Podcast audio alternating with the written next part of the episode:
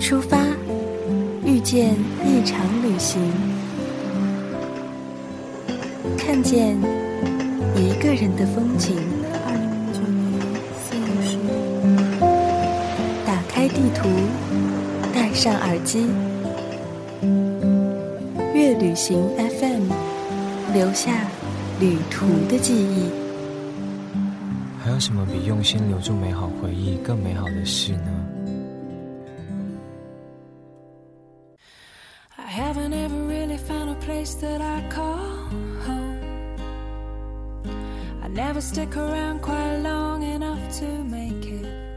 看着过往的笔记本，满满的行程列表。以前的我总在跟时间赛跑，我羡慕别人疯狂的人生，但却害怕哪个环节出错。习惯在旅行前做足了功课，希望可以照本宣科的走。后来发现，旅行不像工作或是生活，不可能所有事情按计划进行。在经过了一次长途旅行后，我不由得对于人生的完美计划产生怀疑。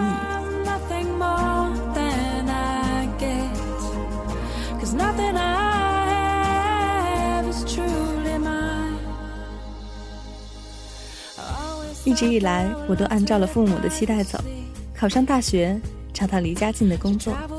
虽然也有叛逆期，也常常在问为什么要这样过，但是我不想当一个特立独行的人。这样平凡的人生没有什么不好。我也期待找个人互许终生，走入礼堂，生几个小孩，过着像父母一样柴米油盐的普通生活。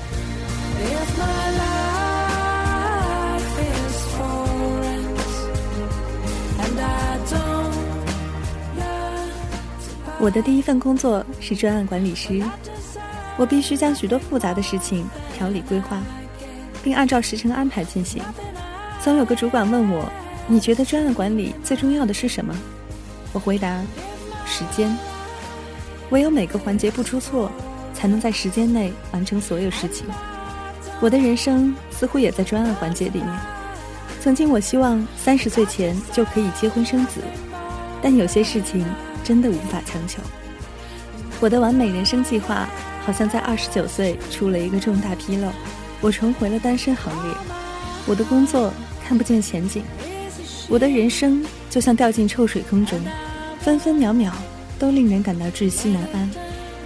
我没办法为自己的人生再计划下去，于是只好找个理由逃离。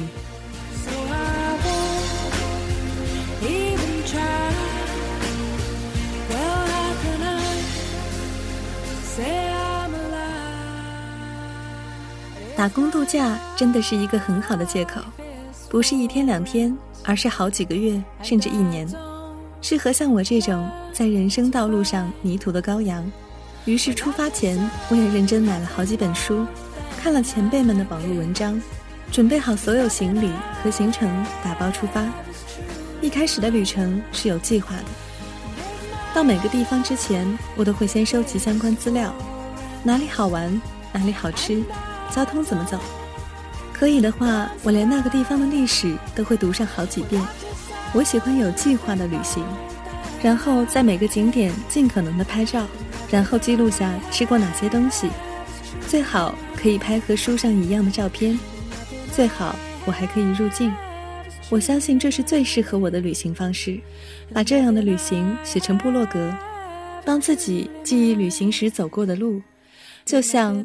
我对于人生的见解，从来不觉得哪里出了问题，直到发现我无法再帮自己计划接下来的旅行，我面临了一个人走的窘境，却才发现，原来人生可以有另外一个章节。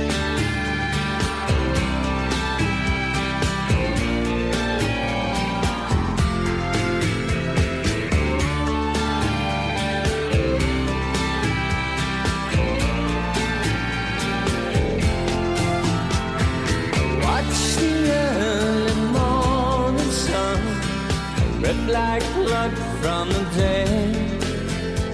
See the prince of people run. So many games to play. See the blue suburban dream. Under the check plane.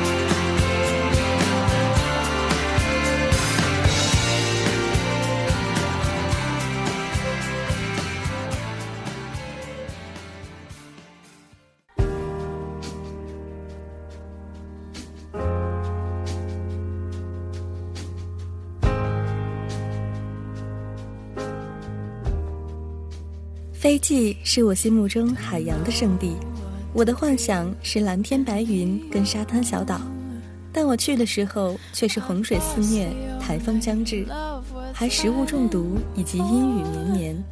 我都怀疑自己花钱去旅行还是受虐，我的确有点挫折。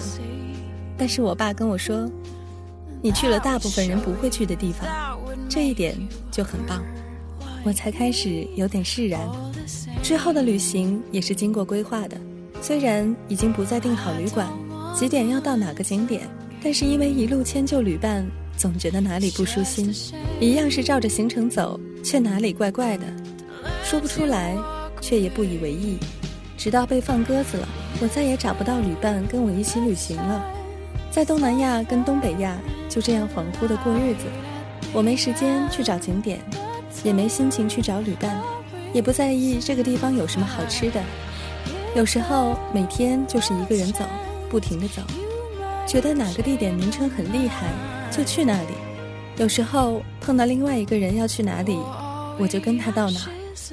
我实在不觉得这样的旅行有什么特别之处，但是我似乎慢慢摆脱了计划旅行的思维。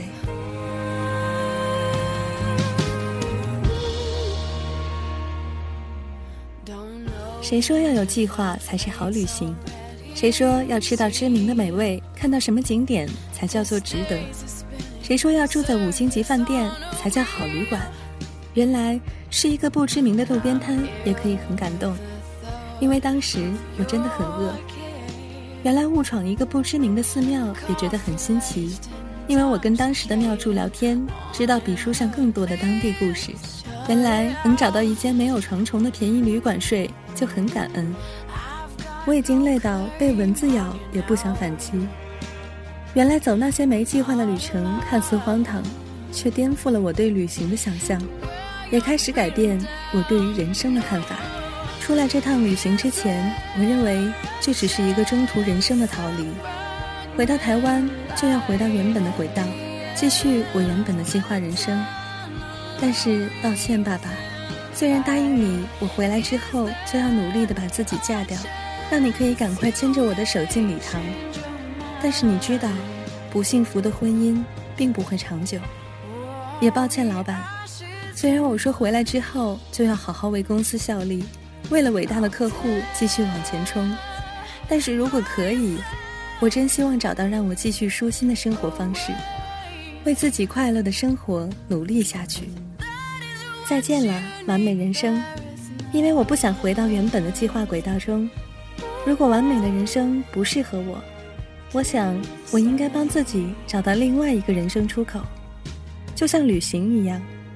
如果我已经没办法再认真去规划旅行，那就要有心理准备，随时来场漫无目的的大冒险。